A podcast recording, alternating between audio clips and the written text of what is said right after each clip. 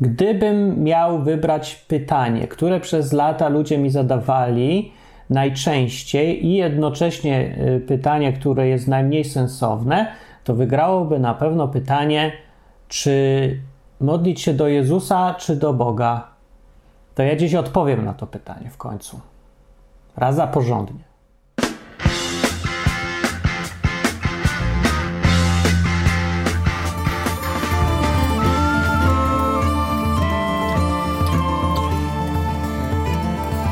Odwyk od Bogu po ludzku. Gaius Plinius Cecilius Secundus e, to był taki rzymski urzędnik, który był. e, Kim on był w sumie? Nie wiem, kim on był. No był Rzymianinem wysoko postawionym, ale nie jak się nazywał, konsul czy jakiś tam inny. No w każdym razie e, na terenie dzisiejszej Turcji kontrolował ten, to terytorium Rzymu i w około 112 roku naszej ery napisał list do cesarza Trajana, e, do Cezara, w którym e, pyta o radę, jak sobie radzić z chrześcijanami. E, Bo plaga chrześcijan się okazuje wtedy miała miejsce w Rzymie i Rzym mm, trochę nie wiedział, jak sobie z tym radzić, bo to nowa sprawa była. E, Pliniusz, Plinius? Pliniusz, jak to po polsku teraz? Pewnie Pliniusz jakieś. No, w każdym razie ten, no, ten Rzymianin y, dawał relację Cezarowi w tym liście, który dzisiaj mamy. Możemy sobie przeczytać po łacinie pięknie, jak ktoś zna. A jak nie, to tłumaczenie. I on tam y, pyta, co zrobić z chrześcijanami, bo procesy przeciwko chrześcijanom wymyślił i y, na tych procesach y, zadawał im pytanie, czy są chrześcijanami. Jak trzy razy potwierdzili, że są chrześcijanami, to y, skazywał ich na śmierć y, za przestępstwo pod tytułem, że ktoś jest chrześcijaninem. I przyznaję w tym liście, że ci chrześcijanie właściwie nic nie robili, co by na śmierć zasługiwało, poza tym, że byli uparci i już za samo to im się należy, bo dawał im opcję, żeby y, się zrzec chrześcijaństwa i pomodlić się ta, słowami, które im Rzymian im podpowie do jakiegoś tam bóstwa rzymskiego i przekląć Jezusa. I on twierdzi, że tego chrześcijanie zrobić nie są w stanie prawdziwi, no i za to już choćby zasługują, żeby ich powiesić, czy tam ściąć, czy co oni tam wtedy robili. No i takie były procesy chrześcijan i pyta się ten Pliniusz, Pliniusz, Plinius się pyta mm, Cezara, co z tym zrobić fantem. I Cezar mu odpowiada, że no nie no, jak najbardziej, za to można ściąć, ale tam podpowiada, żeby ich nie szukać samemu tych chrześcijan, tylko dopiero jak ktoś się zgłosi z nich, to wtedy zrobić proces. Jak ktoś y, się przyzna rzeczywiście, że chrześcijanin, to jak najbardziej trzeba by powiesić. A jak się zrzeknie chrześcijaństwa, to, to nie ma mowy, nie ma bata, puścić go wolno.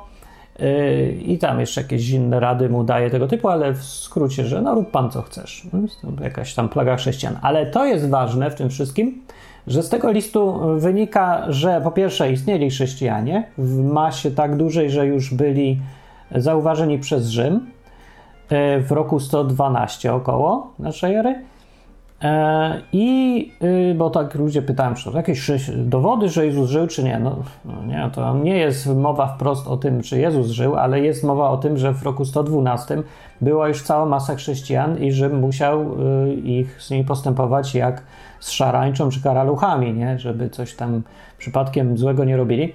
E, Rzym czuł się zagrożony przez to, że y, naruszali porządek. Naruszali porządek, porządek jest rzecz ważna dla wielkiego imperium przez nie chcieli się modlić do żadnych bogów innych, tylko jakiegoś własnego mieli. I on opisuje w którymś momencie, że oni robią praktyki takie następujące, ponieważ procedura rzymska przesłuchania zawierała też tortury, to tam przy tych torturach powiedzieli mu chrześcijanie, co oni robią. No i w sumie nie było po co torturować, bo oni i tak mówili chętnie i śmiało, nic nie ukrywali i mówili, że spotykają się rano, tak to oczami Rzymianina widać, że się spotykają rano, śpiewają hymny do jakiegoś Chrystosa, y, a potem y, spisek robią, w którym y, no, nie zobowiązują się do żadnych przestępstw, tylko do tego, że nie będą kraść, zabijać, wymuszać i różne takie. Że będą dobrzy. I to jest taki spisek. No i w sumie za to, za to stwierdził urzędnik rzymski, że należy ich się pozbyć, bo to jakaś zła rzecz jest, no bo naruszałem porządek. No i tak było. Ale to, co tu jest ważne, to jest, że pierwszy raz pojawia się w źródłach pozabiblijnych informacja o chrześcijan, po pierwsze, i to tak y, rząd pisze nie o nich, więc to musi być ważne. Skoro tak rząd mówi, to muszą istnieć. I ważniejsza teraz dla mnie rzecz w tym odcinku, że on mówi, że oni się modlili czy śpiewali hymny do tego Jezusa. No i tak to widział Rzymianin, i tak to widział na podstawie wyciągniętych torturami relacji od świadków. A może zrozumiał po swojemu, a może rzeczywiście tak było. No i teraz pytanie jest takie, które suszy ludziom głowę: yy, czy modlić się do Jezusa, czy modlić się do Ojca Jezusa? No i teraz, jak chcecie w skrócie, to, yy, to powiem tak, że wszystko jedno, nie zawracaj głowy i możesz przeczytać, słuchać odcinka, ale tak naprawdę to y, pytanie jest o tyle ciekawe, że jest głupie trochę, bez sensu i trzeba je zrozumieć. Trzeba zrozumieć pytanie, żeby zrozumieć odpowiedź, bo na przykład y, w ogóle nie jest definiowane, co to znaczy modlić się. Według tego Rzymianina on nie pisał, że się uczniowie pierwsi chrześcijanie modlili do Jezusa, tylko że śpiewali mu hymny, czyli że go czcili jako Boga. Tak dokładnie napisał, śpiewali do niego hymny jak do Boga i zresztą za to ich tam wieszano. Czyli wcześniejsi chrześcijanie traktowali Jezusa jak Boga, przynajmniej tak w oczach ludzi z zewnątrz było to widziane. E, znawcy różnych bóstw, czyli Rzymianie, no to już się tu pomylić nie mogli, że jak widzą, że ktoś traktuje kogoś jak Boga, no to widocznie tak było. E, to, że tak robili przejrzsi chrześcijanie, to jeszcze niekoniecznie znaczy, że Jezus by se tego życzył. Od tego mamy Biblię, żeby sobie sprawdzić, bo Biblia jest starsza niż te praktyki chrześcijan i to, co było spisane i no, jest dużo bliższe oryginału, bo spisane przez świadków samego Jezusa, yy, którzy od niego słyszeli, co tam trzeba robić. Według Biblii, czy Jezus kazał się modlić do siebie albo czcić siebie jako Boga? Bo jest różnica na dzień dobry między modleniem się do kogoś, rozmawianiem z kimś i czczeniem. Albo może nie ma dla ciebie, ale że sobie ludzie tak upraszczają, modlić się do Jezusa, ale nie pytajmy się, co to w ogóle znaczy. Czy rozmawiać, prosić o coś, to już jest modlić się. Na przykład, ludzie mówią, że y, modlitwa to jest rozmowa z Bogiem. No to jeżeli modlitwa to jest rozmowa, to znaczy ja się teraz do Was modlę. Czujesz się, że ja się do Ciebie modlę? Pewnie nie. No i słusznie, bo ja też tego tak nie widzę, żebym się modlił. Po prostu jest to komunikacja, zwierzanie się, informowanie, pytanie. Czy to jest modlitwa? Te rzeczy, co wymieniłem Chyba nie.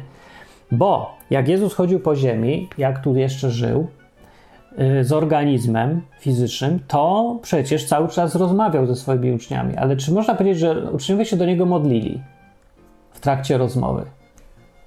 Nie wiadomo, nie? bo to jakieś dziw, dziwnie rozwala mózg. Bo jak można się modlić do kogoś żywego?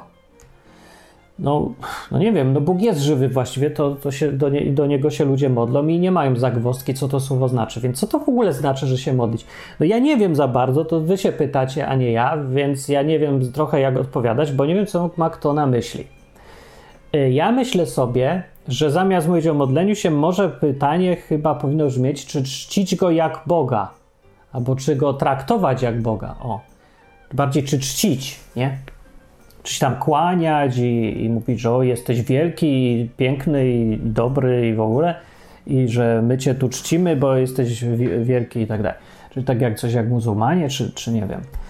E, bo rozmowa, jeżeli chodzi najpierw o samą rozmowę, to tutaj nie ma żadnej wątpliwości, tutaj Biblia mówi jasno. Uczniowie wszyscy z Jezusem normalnie rozmawiali, jak coś od Niego chcieli, to się pytali, jak e, o coś prosili, no to poprosili, jak dziękowali, to mu dziękowali. Nie? Normalnie rozmawiali cały czas. Czy Jezus miał problem z tym? Żaden. Nie mówił, no nie gadajcie do mnie, gadajcie do Ojca. Nigdy coś takiego nie powiedział. Znaczy, zawsze mówił, żeby gadać do Ojca, ale nie mówił, żeby nie gadać do Niego. Mówił odwrotnie właściwie. Zachęcał raczej, że, że mówił, że to wszystko jedno. Mówił, że kto widział mnie, ten widział Ojca, więc właściwie mógłby powiedzieć, kto gada do mnie, to gada też i do Ojca. I jest to, wydaje się, dokładnie zgodne z tym, co on miał na myśli, jak mówił o sobie i o Bogu. Czyli nazywał go ojcem i mówił, że to mają wspólne te wszystkie rzeczy. To więcej powiem. Powiedział, że jak odejdzie już i nie będzie można z nim gadać, y, to co wtedy? No wtedy on powiedział, że pośle pocieszyciela, kogoś na swoje miejsce i z nim będziecie mogli gadać.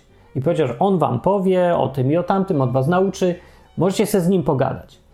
I to miał być nie papież właśnie, ani Kościół, tylko Duch Święty. I yy, to jeszcze bardziej komplikuje teoretycznie sytuację. E, chociaż Jezus tutaj próbował uprościć sprawę i powiedział, że zostawi wam kogoś do pogadania, to ludzie się teraz zastanawiają, czy modlić się więc teraz co do Ducha Świętego? Czy do Jezusa? Do Jezusa nie, bo on powiedział teraz, że, że to Duch Święty przyjdzie i będzie do gadania. No. Tak wszystko problem się bierze z tym, że ludzie mają y, źle podefiniowane te różne rzeczy i źle to wszystko widzą, albo nieprecyzyjnie, nie że źle, tylko nie za bardzo wiedzą, co mówią. Mówią modlić się i nie wiedzą, co mam na myśli. Więc jeżeli chodzi o rozmawianie, to po pierwsze, z Jezusem jak najbardziej nigdy nie miał z tym problemu. Teraz, że technicznie go nie ma tutaj tak fizycznie do pogadania, to zostawił Ducha Świętego i powiedział, żeby z nim se pogadajcie. Jak najbardziej jest to coś, co sam zalecił i doradzał i mówił, że spoko. Pierwsi chrześcijanie to cały czas robili. Problemu nie ma.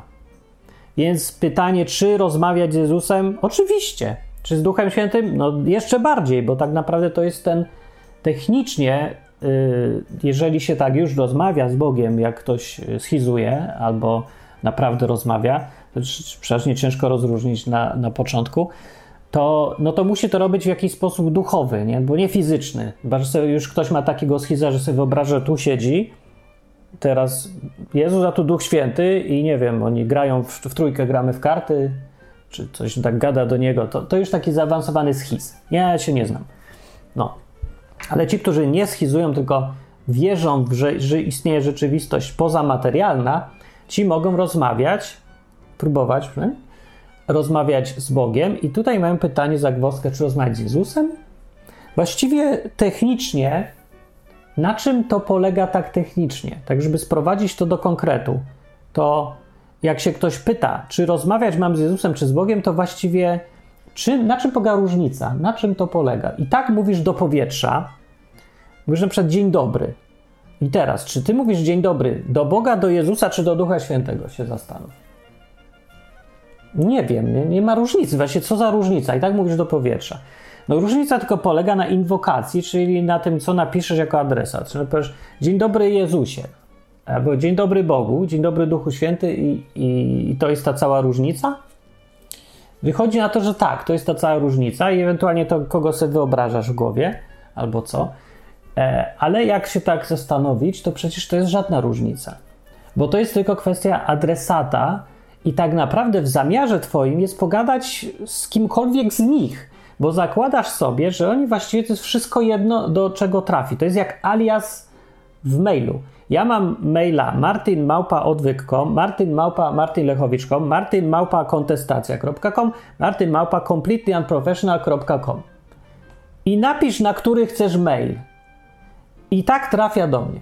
Więc jeżeli y, tak się zastanowisz teraz i będziesz miał wielkie pytanie życiowe, czy ja mam pisać do Martina na Martin na stronie martinlechowicz.com. Wtedy jest mail martin małpa martinlechowicz.com czy na martin.odwyk.com. To, to ja jestem niby trochę innym kimś, bo na stronie odwyk.com gadam o Bogu, a na stronie Martin Lechowicz śpiewam głupie piosenki. Ale i tak to jestem ja, nie? Trafia do, tak do mnie. Albo wyobraź sobie, że masz małżeństwo, które ma tacy fajni są i osiągnęli taki y, poziom harmonii y, małżeńskiej, że mają wszystko wspólne, nawet maila. Albo mają e, dostęp do tego maila, z dwóch, mają powiedzmy, że dwie skrzynki pocztowe nawet, ale każdy każdego czyta maile i odpowiada, jeszcze w ogóle w imieniu tego drugiego, bo każdy wie, co myśli drugi. W takiej sytuacji zastanów się, jakie ważne jest pytanie, do kogo ty napiszesz. Czy do yy, Zbyszka, czy do Zośki? Jak Zbyszek i Zośka razem wszystko czytają, razem myślą, znają swoje myśli, w ogóle są jak e, Winnetou i Old Shatterhand naraz, jak ktoś czytał Karola Maja. No po prostu to samo wszystko. No nie ma różnicy w praktyce żadnej. No więc dlatego się, jak dostaję to pytanie, to jest najbardziej bez sensu pytanie. Nie, że ono jest jakieś głupie, tylko ono wynika z nie, y, ze strasznie ogólnego popatrzenia na wszystko bez definiowania, bez konkretyzacji tego. Czy ludzie sobie, inaczej mówiąc, wyobrażają Boga bardzo, bardzo ogólnie, a Jezusa jeszcze w ogóle ogólniej, albo sprowadzałem go do tego e, obrazka z internetu, taki typowy Jezus, długa szata, broda, włosy długie, białe. bo to taki Żyd, biały Żyd, nie? I tak sobie go wyobrażają i tyle, na tym się kończy. I y, zamiast używać też określeń, które coś znaczą, to tak samo mętnie używają słowa modlić się, nie wiedząc w ogóle o co się pytają. Jeżeli pytają się więc o takie rozmawianie czy coś, to z rozmawianiem nie ma żadnego tutaj problemu, jak mówię, bo pierwsza rzecz, i tak wszystko trafia do wspólnego wora. Jeżeli tam są jakieś trzy osoby faktycznie, nie wiem, nie muszę wiedzieć, to tak, to tego jestem tylko pewny, że oni nawzajem o sobie wszystko wiedzą, wszystkie informacje wymieniają i są zgodni. Zawsze ci to samo odpowiedzą, zawsze to samo zrobią. Jeżeli inaczej mówiąc, praktyce, jeżeli poprosisz kogoś, żeby ci nalał, żeby zmienił wodę w wino, nie wiadomo co to jest, czy woda, czy wino, bo czerwone, mam tu przed sobą. No i to prosisz, jeżeli poprosisz Boga, no to on może zmieni, może nie zmieni, ale podejmie jakąś decyzję. Y, podjął decyzję Bóg. I teraz, gdybyś to samo, o to samo poprosił Jezusa, to on też podejmie jakąś decyzję. I pytanie, czy on podejmie inną decyzję, czy taką samą, jak podejmie Bóg? Zgodnie z tego, co sam Jezus mówił, co Biblia mówi, tutaj odpowiedź jest jednoznaczna i pewna. Podejmie zawsze tą samą decyzję. Dlatego, że Jezus kiedyś tak mówił. W Biblii jest cytat, kiedy on sam mówi, że syn człowieczy robi tylko to, co widzi, że ojciec robi i nie robi nic innego. Czyli inaczej mówiąc, jak Jezus kogoś uzdrawia, to tylko dlatego, że widzi, że ojciec uzdrawia. To samo dokładnie jest Duchem Świętym, który z kolei bierze to samo, co robi Jezus i robi to samo.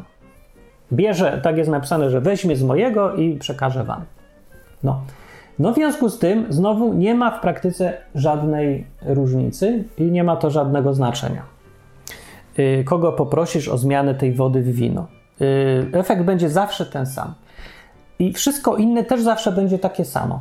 Więc jak chodzi o tą informację, to ja myślę sobie, że sprawa jest załatwiona, no nie? Bo niezależnie od tego, czy istnieje jakaś trójca, dwójca, jedynca, jak to rozumieć, to i tak na podstawie tylko tych informacji, które mamy, nie licznych, bo to bardzo mętna sprawa ta cała trójca jest, y, to to, co wiadomo na pewno z tych wypowiedzi, o które wiadomo, z naszej perspektywy patrząc, wszystko jest jedno. Proszenie jednego, drugiego, trzeciego da identyczny efekt. Co proszenie pierwszego, co drugiego, co trzeciego, zawsze to samo. To nie jest tak, że jesteś dzieckiem i masz mamę i tatę. I teraz pytanie, czy lepiej chcesz, żeby ci kupili PlayStation, to lepiej iść do mamy czy do taty? No bo oni się kłócą między sobą i tata ci da, a mama ci nie da. No to nie, sorry, ale to z Jezusem tak nie ma, bo Jezus zawsze zrobi to samo co ojciec, więc tu nie ma naprawdę żadnej różnicy w praktyce, żadnej. Proś Jezusa jak chcesz, proś Boga jak chcesz. Zgodnie z tym, co Biblia mówi, na podstawie Biblii, nie ma żadnej różnicy. I teraz, jak już zamknęliśmy ten temat, który jest bardzo prosty. Yy, to teraz pytanie, a co z czczeniem? Czczeniem jest takie słowo głupie słowo, ale z takim tym, co, o czym pisał Rzymianin Pliniusz na początku, że ci chrześcijanie zaczynają dzień, rano się spotykają o świcie i śpiewają hymny do Jezusa jako do Boga. Yy, no to tu jest teraz pytanie, zagwostka, czy tak robić? Trzeba, czy Pliniusz się pomylił, że oni tak robili, czy może oni się pomyli, że tak robili, yy, że śpiewali do tego Jezusa te hymny, czy może to jest bardziej skomplikowane, czy może robili wszystko źle. Yy, I tutaj nie mam dobrej odpowiedzi na to pytanie specjalnie, ale yy, właściwie wydaje mi się, że sytuacja jest taka sama, jak jest z tym wszystkim innym. Dlatego, że yy, źródłem i tym Bogiem Bogiem, tym jednym Bogiem jest ten Bóg Bóg. Jedna osoba, yy, i tutaj w Biblii yy, jest to od samego początku jednoznaczne, że jest jeden Bóg. W ogóle wszystkie przykazania się zaczynają od, że jest jeden Bóg, i on wygląda cały czas, że jest jeden. Dlatego muzułmanie tutaj mają słuszne obiekcje co do tego, że chrześcijaństwo to jest jakiś politeizm, że bo wygląda jakby było trzech bogów. No, i to jest bez sensu. To jest trochę jak ten świecznik, niby, że to tak ładnie wygląda, ta cała, o tej trójcy ciągle mówię, że to niby są trzy świeczki, ale jeden świecznik, tak? Coś takiego, tak? Tak, ale to wtedy to, to się nie mieści w prostym umyśle muzułmańskim i w moim się też trochę nie mieści, bo to jest jakieś dziwne. Ale może to jest kwestia tylko nazewnictwa. że raz mówisz świecznik i wtedy ci chodzi o to całe, to tutaj świecznik z trzema świeczkami, a raz mówisz świeczka i wtedy masz na myśli jedną konkretną świeczkę środkową, a tu potem są jeszcze dwie różne. Może to tak brzmi niby dobrze i niby to jest bardzo piękne i teraz będziecie mnie cytować, że to o, bardzo fajne porównanie. Martin, dzięki tobie zrozumiałem trójcę. No ale to, to dalej nic nie rozumiemy. To, że sobie wymyśl, wyobrażamy Boga jako świecznik z trzema świeczkami, to, to tylko takie wyobrażenie. Nie wiemy, czy tak jest. W ogóle nie wiadomo, jak się na tym wszystkim wyznać. No, ale jak chodzi o czczenie, wiadomo na pewno, trzymajmy się tego, co wiemy na pewno, zamiast robić hipotezy, ja uważam. Bo wystarczy tych informacji, które mamy, chociaż one są bardzo z grubsza, albo nie, są tylko nieliczne, mamy tylko trochę danych, ale te, co mamy, możemy uznać i się ich trzymać. Zapewne, nie? Znaczy, to jest kwestia zawsze wiary, wiadomo, ale jak już się uznamy na dzień dobry, zaryzykujmy, że Biblia mówi prawdę o Bogu, no to trzymajmy się tego, co mówi, a nie gdybajmy na temat tego, o czym nie ma, albo o czym jest bardzo niejasno. Wiadomo na pewno, że Bóg, Bóg to jest ta jedna świeczka i jeden świecznik z jedną świeczką. I od tego zacznijmy. Bóg zawsze ten w Biblii, w Starym Testamencie to już na bank widać, zawsze podkreślał, że jest jeden, tylko on jest Bogiem i koniec, do widzenia. Nie ma więcej. Boga należy czcić tego jednego Jahwe, czy Jehowa, czyli coś na J w każdym razie. No.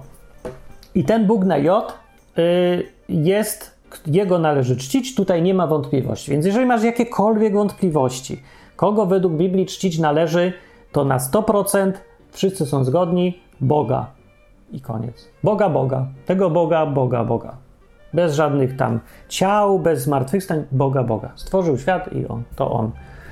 I już, pierwszy problem załatwiony. Teraz, jaką rolę ma w tym ten Jezus?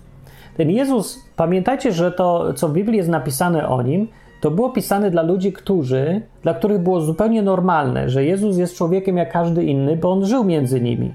Chodził, dotknąć się dało, jadł. I to było do zaakceptowania bardzo łatwe. Ale zaakceptować, że ten człowiek jednocześnie może być czymś więcej niż tylko człowiek, to to rozwalało mózg.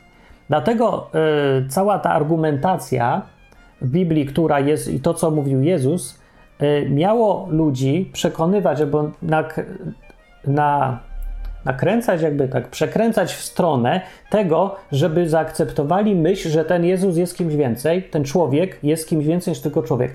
Natomiast w ogóle nie przekonywano y, nigdzie w Biblii, nie trzeba nikogo przekonywać e, w Ewangeliach, że Jezus jest człowiekiem, bo to było zupełnie oczywiste, jasne, nikt nie miał tu wątpliwości. Dopiero w listach się zaczyna pojawiać apostoła, że zaczynają się pojawiać ludzie, którzy y, mają wątpliwości, że Jezus przyszedł w ciele, czyli że w ogóle był człowiekiem. No i mówi, że to niedobrze i to w ogóle antychrześcijańskie to podejście jest i że to kasuje całe chrześcijaństwo i że źle. No ale im dalej od oryginału im odchodzimy, nie? od tego, im mniej realne jest to chrześcijaństwo, im mniej sobie wyobrażamy i rozumiemy, że ten Jezus to był naprawdę człowiek, tym, yy, tym bardziej, im bardziej to robi bajkowe takie, takie his, historia to jest, jakaś mitologia, jakieś opowiadanie, takie wirtualne, tym łatwiej się akceptuje, że to był Bóg, a tym trudniej zrozumieć, że to był człowiek. I bardzo dziwne to jest, że to w tą stronę idzie, ale ludzie mają tendencję, żeby albo widzieć jedno, albo drugie. Połączenie tych dwóch rzeczy w umyśle robi się niewiarygodnie dziwne i coś rozwala w głowie, bo nie idzie sobie wyobrazić, że człowiek może być w istocie, gdzieś tam w środku, jakoś tam duchowo, kimś więcej niż człowiek, czyli a nawet Bogiem, albo czymś tam pochodzącym od Boga, nie wiadomo jak to nazwać. No. I, yy, I co w związku z tym? I teraz w związku z tym jest to, że jak, jeżeli pamiętamy, że to był przede wszystkim człowiek, to istnieje problem, czy go traktować jak Boga, chwalić, śpiewać mu hymny i, i śpiewać do niego tak, jak się normalnie do Boga śpiewa. Pójść tam pokłony oddawać i co tam Bogu się robi. E, żeby go czcić, pokazać, że go jakby tak uznajesz za taką istotę najwyższą, o yy, no, robić to czy nie robić. Sam Jezus przede wszystkim zwraca uwagę na Boga, na Ojca i zawsze mówił o czczeniu, to mówił, żeby czcić Jego, ale on przedstawiał samego siebie jako kogoś, kto był bardzo wysoko i był jego się chwali i czci. Były te wizje, które mieli apostołowie, że on był na jakiejś tam górze, nie? I tam przy, byś tak zmienił, że był jasny jak słońce, i obok niego stali Mojżesz i Eliasz, i, i, i wszyscy mu się kłaniali, i w ogóle. I takie wizje były, i Jezus nie protestował nigdy. Uważał, że to jest, taka jest prawda, i uważał, że jest kimś dużo, dużo więcej. On tego nie, y, nie afiszował się z tym, tylko się umniejszał, ale nie, y, absolutnie nie mówił, żeby tego nie robić. No, więc to trochę odpowiada już na to pytanie, że okej, okay, jak najbardziej, ale odpowiada ostatecznie na to pytanie to, co Biblia mówi o tym, co będzie na końcu. Czyli koniec, scenariusz według Biblii jest taki, że ten Jezus, Mesjasz, yy, z, na końcu czasów zajmuje stanowisko sędziego całej ziemi i ziemia do niego należy na samym końcu yy, czasów. Yy, I wtedy on już jest przed nim, tak jak tutaj mówi Biblia ładnie, zgina się, zegnie się każde kolano, czyli każdy, każdy powie, że on jest Mesjaszem i że jest najwyższy i że tak dalej. Że tak będzie na samym końcu, czyli on zajmie należne mu stanowisko. Więc, jeżeli tak jest, to jest ok. Traktować go jako Boga, nawet już teraz myślę. Nie widzę problemu tutaj z tym żadnego. Ostatecznie, tak jak mówiłem na samym początku, to nie jest żaden problem, czy się modlić do Jezusa, albo czy go czcić, albo czy mu śpiewać hymny, czy nie. I że Rzymianin Pliniusz, widząc tych chrześcijan, co śpiewali hymny Jezusowi, miał prawdopodobnie rację, dlatego że to jest jak najbardziej chrześcijańskie, żeby to robić.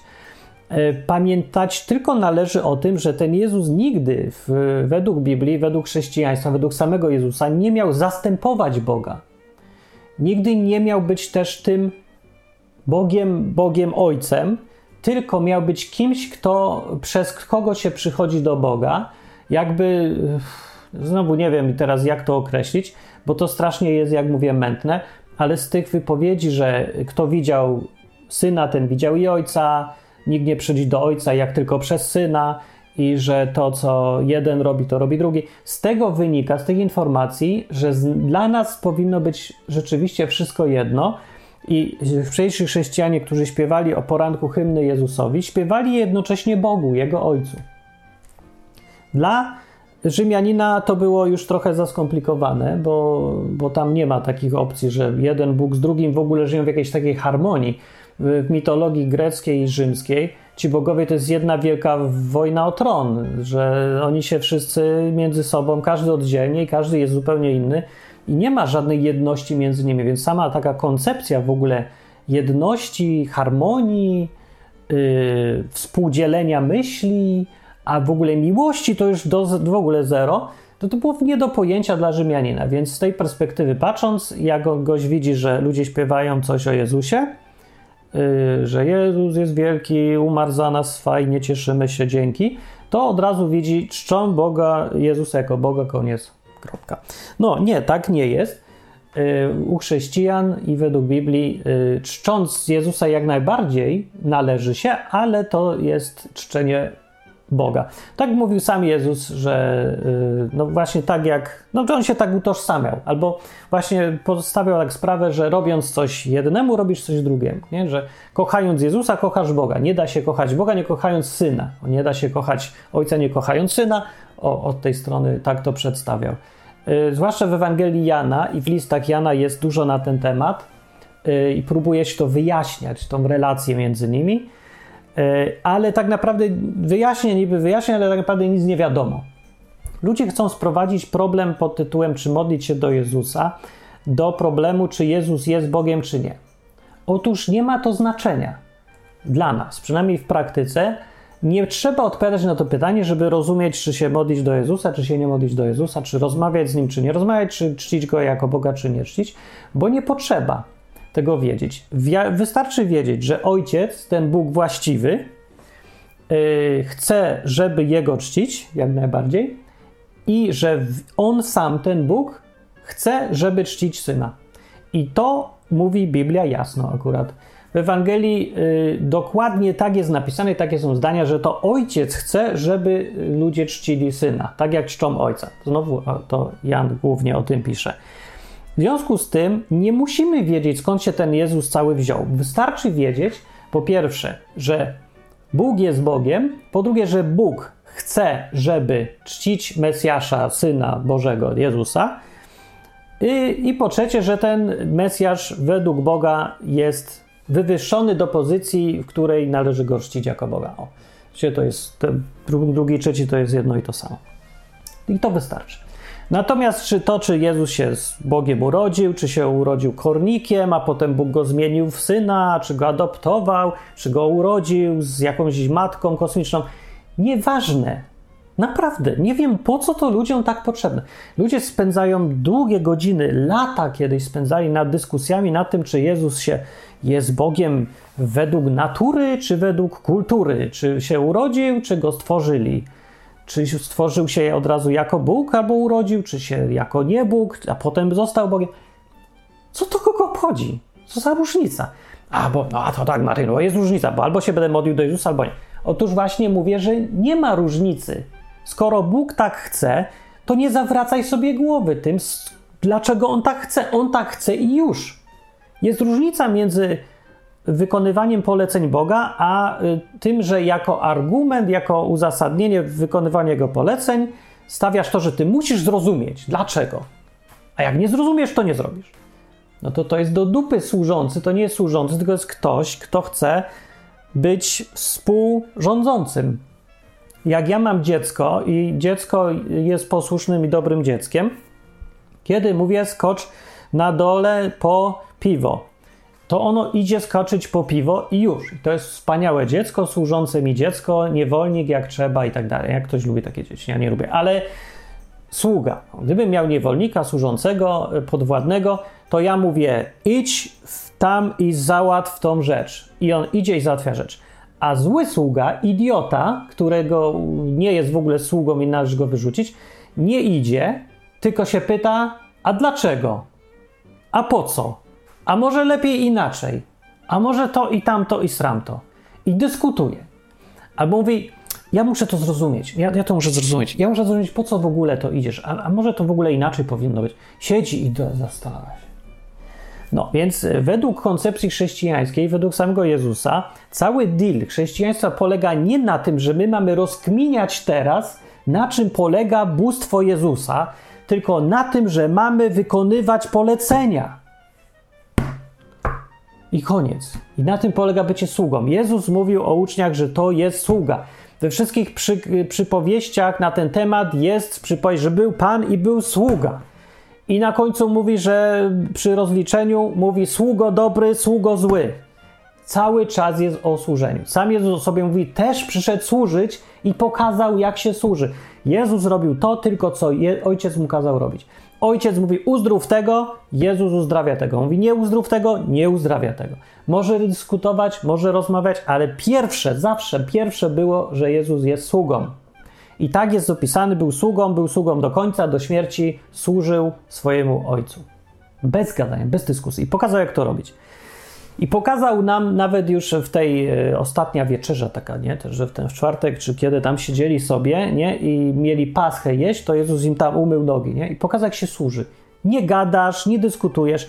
I nawet jak jemu się służyło, to ten Piotr, ten apostoł, uparty osioł, zamiast po prostu wziąć, zapytać, wziąć, zrobić to, co się dzieje, nie, posłuchać, to on zaczął dyskutować. Mówi, nie no, ty mi nie będziesz mył nogi, nie? No, on miał takie tendencje. On się tak ciągle dyskutował albo coś tam mówił, że nie, no, że on wie lepiej zawsze. No zawsze wie lepiej. Także Jezus się irytował swoimi uczniami, ale dla nas to jest pouczające i pokazuje, czego nie robić i jak nie robić. I sam Jezus mówił, że to jest naprawdę proste ludzie. Każe coś wam zrobić, to słuchaj i zrób. I koniec filozofii. W związku z tym, że yy, jest napisane, że ojciec chce, żeby czcić syna, to czci syna. Koniec. Nie ma potrzeby zastanawiać się, ale kim jest syn? No a kim by nie był, to jak jesteś już chrześcijaninem, to zapisałeś się jako sługa tego Pana. No to nie zastanawia się teraz, kim jest Pan, zanim zaczniesz do niego rozmawiać w ogóle, bo się boisz odezwać, tylko zacznij służyć i już nie będzie problemu. No, więc proszenie Jezusa o coś nie ma najmniejszego problemu, bo jak żył, to ludzie z nim rozmawiali i problemu żadnego w tym nie widział. Jak umarł, to powiedział, że zostawi Ducha Świętego i będzie kontynuował ten proces komunikacyjny, co ma miejsce. Jak ktoś chce, szuka, wierzy, to, to wie, że ma to miejsce. Dziwne trochę to jest rzeczywiście, bo ponadnaturalne i człowiek może mieć wrażenie, że troszkę zwariował. Można też zwariować. Znam takich, co przesz, no, przesadzili, oderwali się od rzeczywistości, teraz we wszystkim widzą głos od Boga. No, nie jest, nie jest to łatwe, no, nie jest to łatwe, no, no, nie ma, nikt nie mówi, że będzie to łatwe. Gdzieś tam jest lawirowanie pomiędzy nie, niesłychanym, realnym życiem, gdzie faktycznie Bóg do ciebie mówi, coś się dzieje naprawdę i realnie, a kompletnym wariactwem, gdzie wymyślasz sobie wszystko łącznie z Bogiem i sobą i, i żyjesz w świecie wirtualnym i powymyślanym. No, ja myślę, że jest y, w tym dużo miejsca na bycie zwyczajnie człowiekiem. Bycie człowiekiem to jest po prostu mylenie się ciągle, popełnianie błędów. I ludzie, którzy się pytają, czy modlić się do Boga, czy do Jezusa, yy, myślę sobie, że samo zadanie tego pytania świadczy właśnie o tym, co powiedziałem. To są ludzie, którzy unikają służenia, unikają ryzyka i zamiast coś wziąć i zrobić, to szukają sobie problemów. I to jest jeden z tych problemów, które się szuka na siłę. Dlatego, że ja znam bardzo całą masę chrześcijan z różnych krajów, w ogóle kościołów, wszystkiego. I żaden z tych, którzy praktycznie coś robili, tych sług, naprawdę co tam robią rzeczy, poważnie traktują to swoje chrześcijaństwo, nie jako dodatek, przypinkę gdzieś tutaj na wierzch zawieszone na szyi, albo takie tam co niedzielę albo raz na rok idę do kościoła, to ci, co naprawdę są sługami, nigdy nie mieli tego problemu. Nigdy. Bo to jest problem, który występuje tylko w teorii. W praktyce, jak zaczynasz gadać w ogólną stronę Boga, to nie ma, jakoś tak samo wychodzi. Nie ma znaczenia, czy ty mówisz dzień dobry, proszę ojca, czy dzień dobry, proszę syna. Raz mówisz tak, raz mówisz siak, trochę czasem jest idiotycznie rzeczywiście, to, to trochę zwracam na to uwagę, mnie drażniło, bo ludzie wygląda na to, że nie wiedzą, co mówią, bo mówią tak, na przykład, że Panie Jezu, proszę Cię o to, żeby mi kanapka dzisiaj smakowała w imieniu Jezusa. Nie? I mówią na końcu w imieniu Jezusa i nikomu nie przyjdzie do głowy, że właśnie poprosiłem gościa w jego własnym imieniu o coś. Yy, e? To bez sensu, nie? Bo prosisz Jezusa w imieniu Jezusa, coś, co ty właśnie powiedziałeś. No ale to są ci ludzie, którzy mówią, Panie tak jakby mówili k mać, więc to co tu wymagać. Ale z drugiej strony, widzicie, nie ma jakiegoś wielkiego problemu chyba. Przynajmniej Bóg ma mniejszy problem, odkryłem, z takimi duperelami niż ja. Także musiałem trochę wyluzować, bo odkryłem, że czepiam się rzeczy, których Bóg się nie czepia. Bo ktoś gada właśnie w taki dziwny sposób, modlił się do Jezusa w imieniu Jezusa, ale zdaje mi się, że jedyna reakcja na wysokościach to była taka, że Jezus się posikał ze śmiechu ale popatrzył z sympatią na gościa, który troszkę nie wie, co mówi, ale prosi, czy tak naprawdę było wszystko jedno, czy poprosił ojca, czy poprosił syna. Myślę sobie, że to mogło tak być, może taki komiks bym narysował, że przychodzi Jezus taki, uch, taki ten, y, posłyszał, jak ktoś go prosi w jego własnym imieniu, poszedł do ojca i powiedział, posłuchaj, co ten gość gada. I ha, ha, ha, się śmieją. Ale fajny jest. No fajny, daj mu. I tyle. No, co może się złego stać? Już zadanie takiego pytania yy, oznacza, że ktoś się boi, że zrobi błąd, że popełni błąd albo że zrobi coś złego. Więc ten strach przed popełnieniem błędu to może być, yy, to jest największy problem. I to jest to, co ja widzę zawsze w tym pytaniu jako największy problem, i ja bym chciał odpowiedzieć na Twój strach, a nie na to, czy się modlić do Jezusa, czy do Ojca. Ten strach przed zaryzykowaniem może się brać z tego, że z różnych rzeczy, ale z, nigdy chyba z czegoś fajnego. Możesz się albo w ogóle nie wierzyć, że Bóg jest i szukać sobie problemów na siłę. Zanim się wziąć, zamiast wziąć się pomodlić powiedzieć, co chcesz, co masz do powiedzenia yy, i zobaczyć, może coś wyjdzie, może nie, to ty szukasz, jak, co tu wymyślić, żeby tego nigdy nie zrobić. Żeby się nigdy nie pomodlić, żeby nigdy nie zaśpiewać hymnu, żeby nigdy o nic nie poprosić. Bo jak już raz poprosisz, to już zaryzykujesz, a ty się basz, że co, pomylisz się? No, to się nie myl i nie rób nic nigdy. Fajny sposób na życie, nie? Póki się nie dowiesz, czy modlić się do Jezusa i do Boga, to co, jestem ciekawy, robisz? Nie modlisz się w ogóle do nikogo? Czy co? Czy może się modlisz jednak, tylko cały czas masz teraz wątpliwość i strach, że może się modlisz nieprawidłowo i może zaśpiewać coś o Jezusie, a tutaj się chodzi o to, że Bóg się zdenerwuje, bo może nie chce, żeby, yy, żeby odbierać mu chwałę należną jemu, a ty chwałę przekazujesz Jezusowi, jego synowi czy Mesjaszowi, ale tutaj Bóg się obraża. No więc jeżeli tak masz, to prawdopodobnie masz kompletnie patologiczną rodzinę, jak my wszyscy, gdzie ojciec zazdrośny jest o syna, zamiast być z niego dumnym, bo normalnie jak jest, myślę sobie, taki zdrowy ojciec, tak sobie wyobrażam, bo też nie wiem, jest ojciec i jest syn i ludzie, y, syn zrobił jakiś, nie wiem, dobrze zaśpiewał piosenkę i wszyscy go chwalą, to ten ojciec fajny jest dumny z syna, a może w naszych patologicznych rodzinach ten ojciec zazdrości synowi i mówi: Kurde, ja to bym lepiej zaśpiewał, a żeś do dupy to zrobił i jest zły na wszystkich, a najbardziej na tych, co chwalą. Więc może problem nasz polega tak naprawdę, że zadajmy takie pytania z tym, że mamy kompletnie y, złe wyobrażenie, na czym polega bycie ojcem i synem. I tyle. I nie umiemy sobie. Y, bo gdybyśmy mieli takie normalne, tam takie wyobrażenie rodziny, gdzie się syn i ojciec są bardzo blisko, że miłość jest między nimi, że jeden się cieszy wtedy, kiedy drugi się cieszy i jeden płacze, kiedy drugi płacze, wiecie, tak, że razem, to, no to byśmy nie zadawali takich głupich pytań, bo nie da się obrazić ojca chwaląc syna. Jak możesz w ogóle na to wpaść, że ojciec się poczuje urażony, kiedy jego syna pochwalisz? A przypomnę przecież, że to jest ten sam ojciec, który według relacji z Ewangelii yy, przy chrzcie Jezusa w tym Jordanie Jan Chrzciciel go ochrzcił, powiedział, że to jest mój syn umiłowany, jego słuchajcie. Tak powiedział takie słowa. No to, no to go słuchajmy, nie? I nie ma problemu. Słuchajmy, gadajmy, prośmy i co tam jeszcze trzeba. Ale może nie chwalmy. A dlaczego nie? Skoro przecież mówię, że ten sam Bóg ustanowił go sędzią całej ziemi i to ten Jezus będzie wszystkich sądził na końcu. To on jest ostatecznym sędzią, więc nie widzę problemu, żeby chwalić ostatecznego sędziego. Sam Jezus nie miał z tym też jakiegoś problemu wielkiego.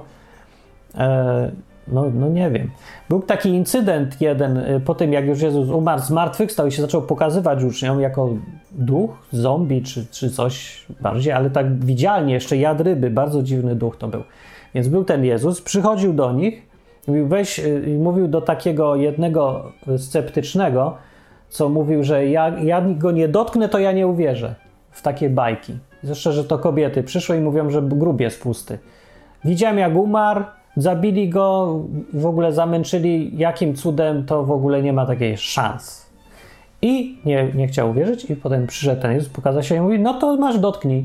Myślę, że to Jezus miał taki trochę humor, humoru w tym było. Ja wiem, że jak się to zapisuje w Biblii, zwłaszcza jak są wszyscy pod wrażeniem, że ktoś ożył i chodzi i gada do nich, to nie mają nastroju na żarty.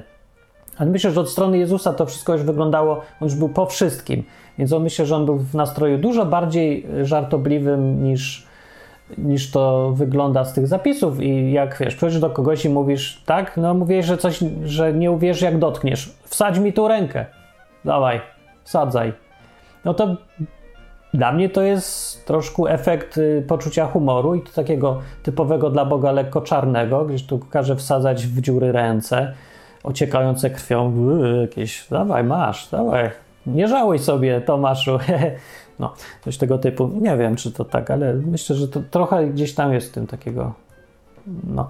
No, no dobra, no w każdym razie y, przy tym incydencie ten Tomasz powiedział na koniec, bo go walnęło go, jego własny sceptycyzm się odbił trochę, że stwierdził, że sceptycyzm to nie jest najlepszy jednak chyba sposób na życie, to wpadł w drugą skrajność i powiedział: Pan mój i Bóg mój. Nazwał go Bogiem wprost. Jezus powiedział: Zamknij się, co ty mówisz, nie mów tak do mnie, tylko ojciec mój jest Bogiem. Nie, nie powiedział tak w ogóle. Ale też nie potwierdził, i to jest właśnie typowe dla Jezusa, że kiedy mu tak mówili ludzie, to on nie potwierdzał wprost, ale też nie zaprzeczał dając do zrozumienia, że tak jest, ale nie można o tym głośno mówić z jakiegoś powodu, przynajmniej wtedy.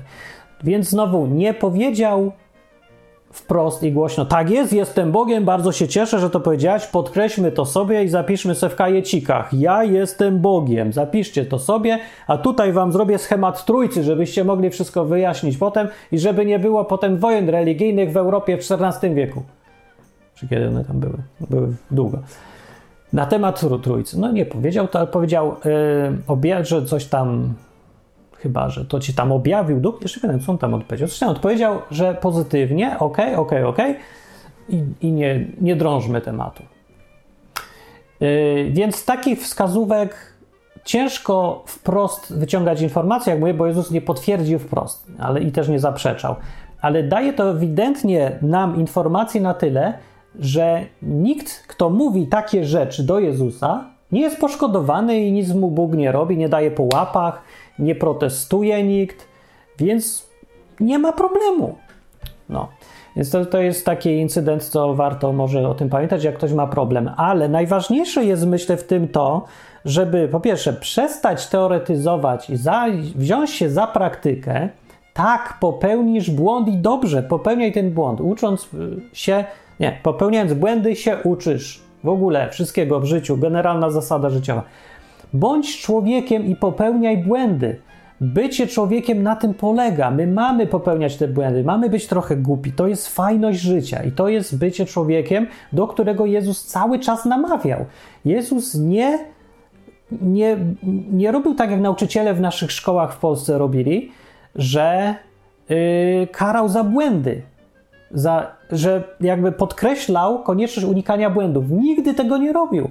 I cała historia ludzi z Bogiem zapisana w Biblii pokazuje, podaje przykłady ludzi, którzy na maksa błędy popełniali i Bóg się w ogóle tym nie przejmował i nagradzał ich nie za błędy, ale za aktywność.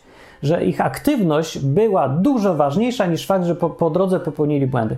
I wszyscy właściwie tak zrobili od Adama zaczynając z tym zeżarciem z drzewa. Mojżesz zaczął całą karierę od zabicia, od jakiegoś morderstwa, błąd kompletny w karierze, po którym 40 lat kiblował gdzieś tam na zadupy, zanim go Bóg sobie o nim przypomniał, go zaprosił do współpracy. Teraz już zrobimy po mojemu, nie będziesz więcej błędów, ale nie zraził go ten błąd. Jakub cały czas robił dziwne rzeczy i błędy sam robił i był ofiarami błędów, bo mu na przykład przez pomyłkę żonę złą dali. I gość pracował 7 lat po to, żeby drugą dostał. Że tą oryginalną, co miał dostać, ale ktoś mu się niby pomylił. Więc tam błęd za błędami. Dawid, król Dawid, który był według serca Boga, w ogóle już go Bóg tak y, pochwalił, że już bardziej się nie da chyba, to bardziej niż Matkę Boską, o wiele, żeby nie było. Jak chcecie, przeczytajcie, ile jest o, o Marii, a ile jest o Dawidzie. No wiecie, jest potąd informacji Bóg go chwali na każdym kroku. Ale ten Dawid popełniał błędy i to takie w mordę błędy, że jak można być tak głupim? I yy, przez jakieś pomyłki. Czy Bóg mu dał w dupę za to? Dawał mu w dupę też za to. Ale go zawsze wyciągał też z tej dupy. To nie jest tak, że to błąd mu na złe wychodził. Ostatecznie wyszedł mu na dobre. Nawet i błąd. Więc te błędy w ogóle są doskonałą rzeczą, więc nie pytaj się, czy się modlić do Jezusa, za Jezusa, o Jezusa, obok Niego, czy do Niego mówić, śpiewać, recytować, czy co, tylko weź i zrób i sprawdź, co się stanie. I to polecam w tym odcinku odwyku, jak i we wszystkich innych, żeby poza słuchaniem jakichś ludzi, co gadają do Was z internetu, wziąć i zrobić coś i wypróbować, czy to działa i przy pierwszych niepowodzeniach i błędach nie zrażać się, tylko robić dalej, bo dokładnie tak to jest napisane, że wtedy to zadziała, jak będziesz upierdliwy, uparty i będziesz szukał. Im głupszy człowiek, tym bardziej uparty, więc ja, będąc głupim nie, niesłychanie, jestem uparty i nie było aż tak trudno dojść do tego, że Bóg jest rzeczywiście realny i że przejawia się w rzeczywistości jako coś bardziej niż tylko mój wymysł. Tylko, że naprawdę ingeruje w rzeczywiste sprawy, e, w pracę, w szkoły, w znajdywanie żon i mężów, w wyrzucanie tych i tracenie męży i żon i mężów i we wszystko, co się tutaj dzieje. Bóg może jest w stanie ingerować, ale tylko dla ludzi, którzy się nie boją panicznie popełniać błędów i są uparci w tym popełnianiu błędów. I to jest odpowiedź na pytanie, Y, czy modlić się do Jezusa, czy do Boga. Y, odpowiedź na pytanie niby brzmi wszystko jedno, a tak naprawdę odpowiedź na pytanie to brzmi: przestań się bać. To jest odpowiedź na pytanie. Popełniaj błąd, sprawdź. To jest odpowiedź na pytanie. Właściwie to to powinna być odpowiedź na pytanie. Więc na początku was okłamałem, bardzo mi przykro, że to nie jest odpowiedź wszystko jedno i jedno albo drugie. Tak naprawdę odpowiedź jest sprawdź. Weź i sprawdź. No, może być też y, przy powodem tego zadawania pytania, może być strach przed Bogiem jako y, urzędnikiem państwowym polskim, który tylko czeka na twój błąd, żeby ci przypieprzyć. Właściwie na jedno wychodzi. Ale spodziewasz się, że ten Bóg z Biblii, nie, ten co tam nim o miłości co chwilę jest, że każe siebie szukać, że on będzie za każdy błąd popełniony z niewiedzy, nawet z nieświadomości, od razu cię tak zgnoi strasznie, że nie będziesz miał ochoty wstawać, żyć i w ogóle? No to faktycznie, po co w ogóle mieć kontakt z takim Bogiem? To naprawdę, już nawet jak on istnieje, choćby nie wiem jak istniał, to lepiej zostać ateistą, gdyby to taki miał być ten Bóg. No ale nie jest. Zresztą ani nie jest, y, jeżeli się realnie nad tym zastanowić, jak mógłby istnieć w ogóle taki Bóg, ani nie jest, jeżeli czytać Biblię według jego opisów, tych zdarzeń, które miały miejsce i tego, co on sam mówi o sobie przez tych proroków różnych, to absolutnie taki nie jest. Więc znowu, czemu zadawać takie pytanie? Zapytuję ciebie ja, tutaj po ludzku, o Bogu. No. Więc weź i sprawdź, no. Ten odcinek trochę zrobiłem dlatego, żeby raz a porządnie odpowiedzieć na to pytanie, które ludzie ciągle zadają, nie wiadomo dlaczego to akurat. Nie przyszłoby mi do głowy, że ludzie zadają to pytanie, więc dobrze, że zadałem to pytanie, bo teraz wiem.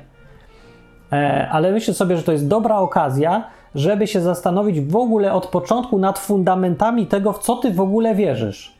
Że zadajesz takie pytania, że życie z Bogiem to jest jakaś teoria i możesz się modlić prawidłowo, nieprawidłowo, i że, że co to? To są jakieś takie odbębniane yy, takie rytuały, czy co? Magiczne, że jak odmówisz formułkę i powiesz tam odpowiednie słowo, że, że trzy razy Jezus, to będziesz miał bonusy i będzie ci się lepiej działo w życiu i dostaniesz podwyżkę? Że Bóg to jakiś automat, który wymaga yy, określonych zachowań. Według klucza musisz zdać wszystko w życiu i będzie tak działa? No nie tak działa. To jest ktoś żywy. Nie wiadomo, co zrobi. Nigdy nie masz gwarancji, że będziesz miał podwyżkę, jak będziesz się modlił do Jezusa. Nie masz gwarancji, że będziesz miał podwyżkę, jak się przestaniesz modlić do Jezusa i zaczniesz do Boga głównego. Y, nie masz też powiedziane, że jak będziesz do Boga głównego się modlił, to będzie źle, bo Bóg główny chce, żeby się modlić do syna, albo jak do syna się już modlił, to będzie jeszcze gorzej, bo Bóg się główny obrazi. To nie jest jakiś Zeus, że on tylko siedzi z piorunem i czeka. Sfrustrowany wiecznie, jak Kaczyński siedzi i patrzy, komu to, komu tam jeszcze? A czasem rozda 500. Plus. To nie jest Kaczyński. Bo był taki odcinek, Bóg to nie Kaczyński. Jak nie, to powinien być, ale chyba już był. To nie jest Kaczyński, więc nie zadaj takich pytań, tylko weź i sprawdź. Dobrze, że zadajesz pytania. W ogóle to bardzo dobrze świadczy, że w ogóle człowiek zadaje pytania. Nawet jeżeli to są pytania świadczące o tym, że ma masakrę w głowie, to tym lepiej, że zadaje pytania, bo właśnie dzięki temu mogłeś sobie, może teraz odkryjesz, że masz masakrę w głowie, że nie wiesz, co mówisz w ogóle, bo nie wiesz, co to znaczy modlić się, czy masz na myśli mówić, czy chwalić, czy śpiać hymny, czy pytać, czy prosić. E, I że tak naprawdę to jest problem kompletnie wymyślony i wirtualny, czysto teoretyczny, nie mający nic wspólnego z praktyką. Nic.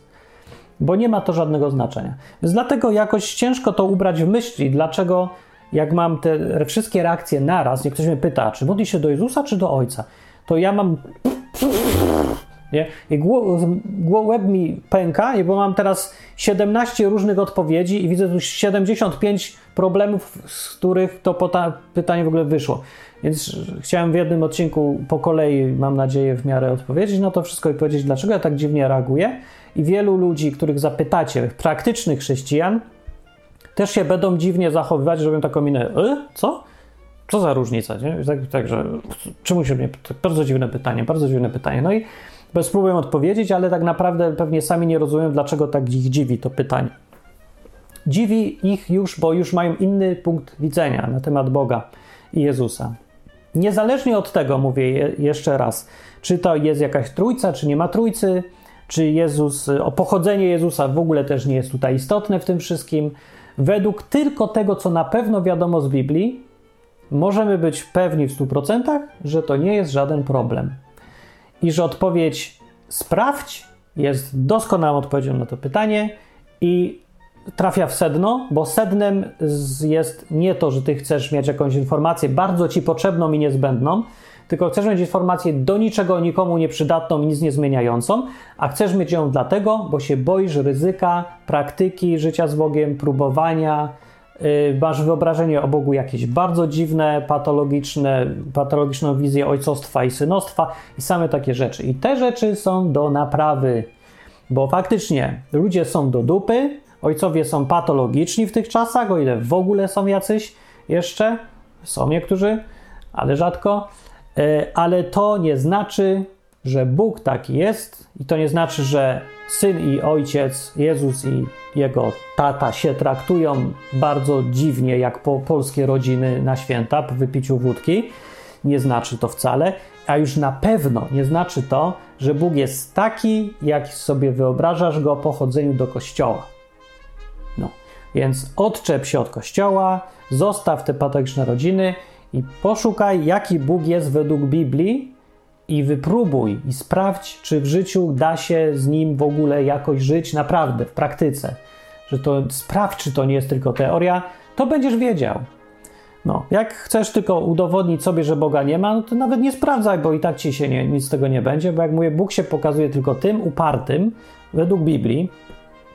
Yy, Sama Biblia mówi, że będzie, znajdziecie mnie, jak będziecie szukać. Tak mówi w Starym Testamencie Bóg. Będziecie mnie szukać z całego serca, to mnie znajdziecie. A w Nowym Testamencie Jezus mówi, y, kto prosi, temu dają, kto kołacze, temu otworzą i tak dalej. I mówi, żeby się dobijać, dopukiwać, pukać, latać i zabiegać o Boga. I znowu, to samo mówi Syn, to samo mówi Ojciec, to samo mówi Nowy Testament, to samo mówi Stary Testament. Trzeba być upartym w takich rzeczach. I to nie tylko jest dobra rada odnośnie chrześcijaństwa i szukania Boga i drogi życiowej, ale w ogóle wszystkich wartościowych rzeczy w życiu. To samo dotyczy znajdywania sobie męża, żony, pracy, kariery, nawet samochód, jak chcesz sobie porządny znaleźć, to też będziesz musiał trochę się naszukać i w praktyce sprawdzić i mieć siedem złych samochodów, dasz ósmy, będziesz miał dobry. Nie, w samochodach to ja nie wiem, czy tak będzie. Ale z innymi rzeczami y, trudnymi i wartościowymi to tak wygląda sytuacja zawsze w życiu. Także ten upór się przydaje. Ci, którzy są uparci, nie poddają się, szukają i szukają i próbują i próbują i sprawdzają w praktyce, e, ci w końcu wygrywają po jakimś czasie, jak są cierpliwi. No. I tym optymistycznym akcentem idę sobie w nowym roku 2023. Pierwszy odcinek w tym roku to był taki, zaczął się od kompletnej teorii, a skończył się na kompletnej praktyce. I tak ma być, to jest odwyk. Słuchajcie odwyku na stronie odwyk.com albo przez y, iTunes można, przez Deezer można, przez Spotify można, przez wszystko można, bo to jest podcast. E, I chyba nawet jest na YouTube. Yy.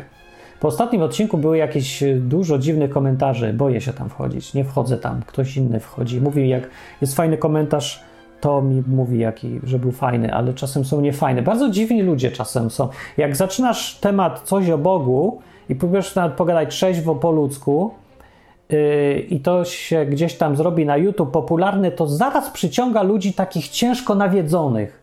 W którąś stronę, nie tylko każdy w inną stronę ciężko nawiedzony, ale zawsze ciężko nawiedzony. I oni piszą takie komentarze strasznie takie bojowe jakieś, że tak, to takie ważne jest, że oni tam piszą i że, i że albo ci mówią, że o, ja już nie daję suba, jakby, nie wiem, ciebie to miało obchodzić, że ktoś ci da suba, nie da suba, jakby za to płacili normalnie, jakby ci coś w życiu zabierali za to, że ktoś se pójdzie, przestańcie słuchać. No nie wiem, może zabierają, ja tam nic nie wiem na ten temat. No w każdym razie, słuchajcie sobie odwyku, dajcie co łaska, jak te programy się przydają, nawet jak się tobie nie przydają, to sobie pomyśl, mogą się komuś przydać i się przydają. Także, żebym mógł kontynuować, to muszę mieć trochę kasy, ale nie dużo, tylko takie trochę co łaska i ci, którzy już sponsorują i patronują, to bardzo dzięki, bo dzięki temu możemy to dalej robić. Teraz już jest więcej osób, którzy współtworzą odwyk i więcej programów. I możesz znaleźć wszystko na stronie odwyk.com i pogadać na żywo ze mną i z innymi ludźmi, też trochę dziwnymi i przeważnie fajnymi bardzo, na Discord. Jest w ogóle adres, jakbyś od razu chciał wleźć. To jest discord.odwyk.com. Tam jest dużo życia i fajnych rozmów, takich trzeźwych. Jak masz pytania, to tam przyjdź. No, się nie przejmuj w ogóle, jak zadajesz pytania o Boga czy o cokolwiek innego, komukolwiek w ogóle, to cię nie przejmuj się, jak ktoś cię nawet zjedzie za to. Pod warunkiem, że ci odpowie i że to jest ktoś, kto jest mądry na tyle, żeby w ogóle mu warto było zadawać pytania. Bo jak ci odpowie, a przy okazji cię zjedzie, to dobrze, to się ciesz, bo ci ktoś odpowiedział. A że zjedzie, to zawsze tam niech zjedzie, no to co? No co? No to zjechał i już. To ty go kiedyś też zjedziesz, jak już będziesz mądrzejszy. No tak czasem jest, że zjedzie, a tak naprawdę przeważnie nie zjedzie, tylko się czujesz taki jakiś gorszy. To niech nikogo to nie powinno powstrzymywać od zadawania pytań, bo tylko w ten sposób mądrzejemy. Pytamy ludzi mądrzejszych od siebie. Dzięki temu możemy sobie oszczędzić dużo, dużo czasu, bo może się coś dowiedzieć na własnej dupie, jak zrobisz pięć błędów poważnych życiowych i dostaniesz od życia konsekwencjami po dupie i wtedy się nauczysz. Ale możesz też zapytać kogoś, kto już dostał po dupie i wtedy oszczędzasz czas. O bólu dupy już nie mówiąc, bo nie musisz przeżywać tych samych błędów, tylko własne, nowe błędy i nowe bóle dupy zbitej przez konsekwencje.